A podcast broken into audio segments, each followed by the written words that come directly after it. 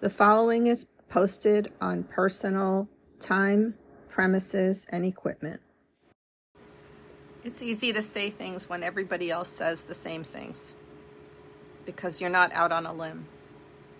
I'm going to say something now that not everybody else is saying, or maybe they're thinking it but not saying it, or maybe they're saying it in private in their own secret social media circles in ways that they think won't get discovered.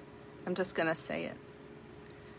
The indictment of Donald J. Trump, the legitimately elected 46th President of the United States, who had the election stolen from him, is not going to end the way his enemies think.